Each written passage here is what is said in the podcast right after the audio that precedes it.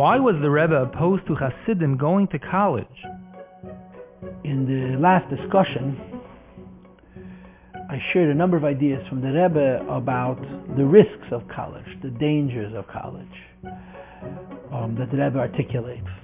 And I may have come across a bit passionate and maybe even a little bit vindictive, which makes me uncomfortable with myself, because nobody benefits from somebody screaming at them. But the Rebbe was so passionate about it. He spoke about it so much.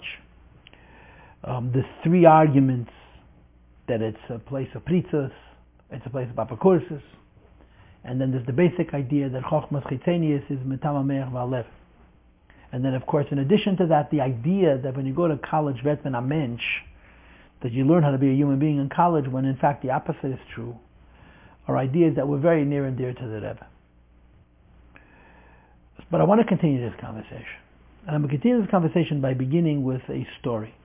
And I'm telling this story with all the respect in the world, but I believe it reveals a clear difference in shitah. It's possible that I've spoken about this before, but I want to talk about this now in this context. You know, Jews came to America. Jews came to the West, right? When did that start? I think it's a reasonable argument to be made that it started after the First World War. It started before, but it started in a real way after the First World War. What I mean when I say that is that Jews, European Jews, Ashkenazi Jews, were by and large shtetl-yidden until World War I, and then they became big city Yidden subsequent to World War I. And the reality is that you go back to the 1890s and the turn of the last century, most Jews in the world were frum. Most Jews in the world, more than half the Jews in Russia and in Poland were Shemis Shabbos, maybe a lot more. Within two generations, those numbers were reversed, Rahman al-Islam. And the direction was falling cataclysmically, rapidly, indescribably fast. And of course, the social explanations for this incredible collapse was Tzarus, upheaval, and displacement. But there were so many reasons the Jewish people lost their roots. There was direct attacks against religion in Russia, and there was anti-Semitism, very severe anti-Semitism in Galicia and Poland, which had not existed before World War I in that way. And it very, very rapidly rattled the Jewish people. And then, of course, we had the tragedy of the Holocaust, and then the center of Jewish life shifted from Europe, from Russia, to America, and to Israel, I suppose. And if you could get into the head of a Gadol b'Yisrael, yeah, you are a leader of Jewish people, and you have seen the physical decimation of your people, and you're a physical Holocaust, and you're also witnessing an equally tragic spiritual Holocaust, with the same kind of numbers, millions of Jews going away from Shabbos and kosher and mikveh and tefillin and the moon and the Evishtar. And you set your course to reverse that trend, or to set the ship right, so to speak. So you need to have a course of action. Yeah, the Fiedeke came to America and thought about it and came up with a course of action. Of course, at the foundation of that course was children. Kinderlach, not just teaching adults, but teaching children. And of course, the Rebbe continued that tradition. But it's more complicated than that. And then there were, of course, other Gedele Yisrael who had different approaches. So I'm going to tell you a story. I knew a man, who was very close to the Rav, to the Yashemes HaLevichik, who was a Gaon HaOlam, and he was a Gadol b'Yisrael, he was a leader amongst Jewish people. But he believed, as a Gadol b'Yisrael, with his philosophy about the future of the Jewish people in America, if Jews were going to survive with a Jewish identity in America, was Teiro Mada. Teiro Mada means by getting a secular education, by going to college, and being aware of what's going on in the world, you are better prepared to face the challenges of the world on religious grounds, to be a frum yid. And I know a man who told me that he lived in Boston, and Mr. Rabbi Soloveitchik, the Rav, was coming out of an elevator, and he was there in the hallway, and he grabbed him by the collar, or vice versa. He was coming out of the elevator, he grabbed him by the collar, And he said to him, promise me you'll send your children to college. This Yid had a very strong connection to Rabbi Soloveitchik, but his children were in Lubavitchim Meistis. And in Lubavitchim Meistis, certainly in those days, the idea of college was a davar a mufrich. And the Rav knew it. And he said, I want you to promise me you can send your kids to college. Because he didn't only believe in sending children to college because he wanted them to be worldly. He believed that sending children to college was the preferred way to keep them frum. In other words, if they're going to be intelligent and professional and successful, they're likely to remain more frum. This was his shitah. This is what he held.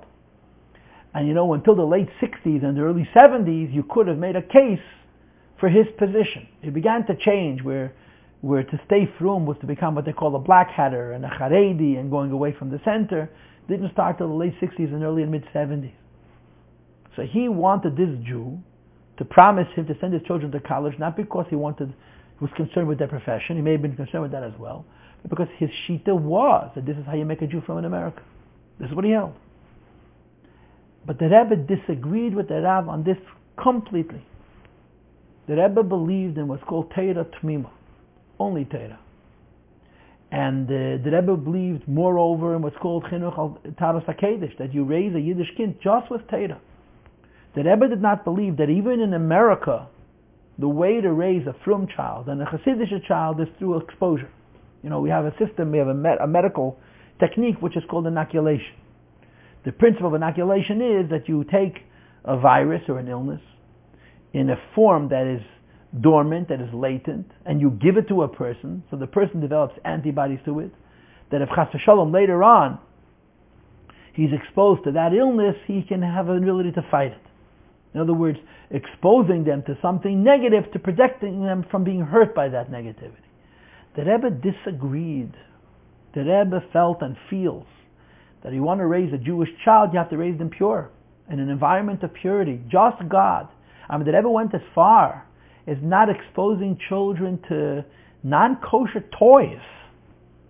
It's a very, very clear approach of the Rebbe, that when you're raising a Jewish child, what you're doing is not preparing them to make a living. What you're raising a Jewish child is you're teaching them how to be a Jew. And how to be a Jew is about Yiddishkeit and about holiness and about separation from the world. Worldliness is not a part of our self-definition. In other words, even if you say, or even if the circumstance is, that a person goes to college, college is not a part of who he is as a human being. College is something that he needs to get a particular skill for a particular purpose, which is for parnasah. His identity is Torah. I once met a man who was an emergency room doctor. Emergency room doctors are very good doctors because they don't do the same procedures over and over and over again. They have to be on their toes. Bright fellow.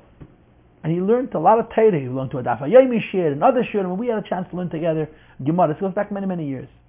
So he says to me, I practice medicine, but I'm not a doctor. That's what he told me. I practice medicine, but I'm not a doctor. And I looked at him, and I said, what does that mean? You didn't go to medical school? Yes, I did. You didn't graduate? Yes, I did. So what do you mean not a doctor? He says, I don't consider it an honorable profession. It's a job. Learning Daf Yomi is honorable. Those were his words exactly. I practice what I do for a living. I don't define myself by that. I define myself by a black Gemara. This is really the ultimate spirit. And this is the tragedy of a part of our community, where it's not just about college, it's not just about parnasah, it's about how we define ourselves. Are we worldly? Is a Lubavitcher chosid worldly? And the answer is categorically not. Now shluchim go out into the world, and they have to influence the world and change the world, and obviously the world, they have to learn how to navigate that world and how to use the world for that purpose. But the definition of a Lubavitcher chosid is Torah Temimah. Our world is a pure world, a holy world. In other words, what's important to us is the Evishtar and Torah mitzvahs. You see, and you can't bluff this. When you're communicating this to your children, if world matters to you, it's going to matter to them. Which means that you're missing the spirit of Chassidus. And this is part of the tragedy in the young adults. Young adults are smart. but they're not deep. They're smarter, they're better memories, they're sharper minds, but they're not gestelt. They don't have a philosophy of life. They're very impressed by the intellectual aspect of ideas. Consequently, that world is an incredible lore. They're drawn into it, they are enchanted by it, and they feel like they were cheated from intellectualism and from scholarship because they never sat in yeshiva and besifka their whole life. They don't yet realize that this is ideas, information that's not connected to what's real. Real is Hashem. Real is life. Ideas are not life. Ideas are tools for life. But when you're 21 and 22 and 23, you're not deep enough to appreciate the context of ideas. I tell people all the time that throughout life we evolve. We go through stages, just like little kids would play with their hands for a long time until they figure out how to use their hands and they do something else. We go through different stages in life. And one of the stages in life that we go through is discovering your brain. I'm smart, I can reason, I can think, and it's an incredible discovery. And when you discover your brain, you obsess about it. Everything has to be intellectual. But like discovering your hands, if a baby discovers his hands, I mean, they're 20 years old, they're still playing with their hands, they're sick. Discovering your brain is not the end of life. Life is about discovering your soul. Life is about discovering kindness and humility and wisdom and giving and the Evishtar and Torah mitzvahs. And this is what the Rebbe is talking to. The fact that this is very confusing.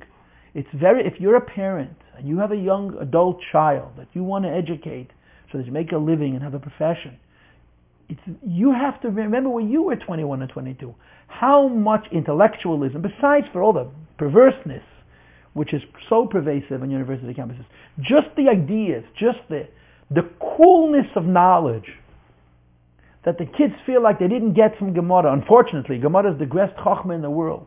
Some of them feel like for some reason it didn't work for them. And it enchants them, it intoxicates them. And it's klipa. Knowledge is wonderful. Knowledge is a great thing, but it needs a context. And when knowledge defines us, secular knowledge defines us, it's a klipa. It's not the way it's supposed to be. That's not the Rebbe's philosophy. The Rebbe didn't believe in Torah Derech. He believed Torah Temimah. In other words, that knowledge has to have a technical purpose, not a defining purpose. Mrs. Sharfstein, should live and be well, tells the story. It's on Chabad.org. You can see it all over the place, how she wrote an expose on Crown Heights as a doctoral thesis when she was already not a young girl. And she sent it into the Rebbe, and the Rebbe edited it. And one of the points that she writes is that the Rebbe's philosophy is that people shouldn't go to college until their philosophy of life is firmly established. In other words, she said that you can't go to college because you're smart. You can go to college because you know who you are already. And a 20-year-old doesn't know who he is. He doesn't. Even a 30-year-old doesn't know who he is. If you're married and you have responsibilities, you learn quicker. You need to have a clear self-identity. And a lot of these kids, most of these kids, do not have a clear self-identity. And if your self-identity isn't strong, that world is going to rattle your self-identity. And in many cases, create a new one, not a healthy one. Not only not a healthy one on religious grounds, not even a healthy one on humanitarian grounds, where the most important things in life are not going to be family and marriage and children and community. It's going to be superficial things, worldly things. This is a part of the Rebbe's concern. So she wrote in her piece that the Rebbe is not in favor of people going to college until they're firmly established in their personal beliefs, their own values. So the Rebbe wrote they shouldn't think about going to college. They're established in their personal beliefs. It's very critical that we understand that the idea that not going to college is a punishment from on high. The Rebbe is a mean Rebbe, and he's not letting us do what we want. And of course, so many people are going to say it's not the Rebbe anymore, it's me, and I have no opinion. I'm not entitled to an opinion. I'm a nobody. We try to communicate the Rebbe's thoughts, the Rebbe's beliefs. The Rebbe actually once spoke publicly in the beginning of the Nesiyas at the printed sikha, where a woman wrote the Rebbe a letter that you're trying to create a bunch of losers who are a dependent class. They need you because they're no good for anything else. Because the Rebbe doesn't want to go to school and become educated and become professionals. And the Rebbe was very hurt. And he said a whole sikha that the Rebbe the Shver cared about each person, begashmis and beruchnis, and the Rebbe defended himself. And that this opposition to college is not just to be mean. And it goes much deeper than becoming fry. It goes to being a Jew to the core. And an 18-year-old is a baby when it comes to these things. A 21-year-old is a baby. I know this because I see this. I know this because I'm in this business. It's a sakana. It's a dangerous thing. And the later one goes, in other words, the more gestalt, the more one is healthy in his self-identity on a core level, the less dangerous it is. It's never without danger. But for young people, you know, it's a critical age. It's a fun time to be an intellectual in an intellectual environment. And it's intoxicating, it's enchanting. But it's a it's not the deepest level of the human being. It's a, relatively speaking, shallow level of the human being. And when you define yourself by that superficial level, you're going to have a superficial life.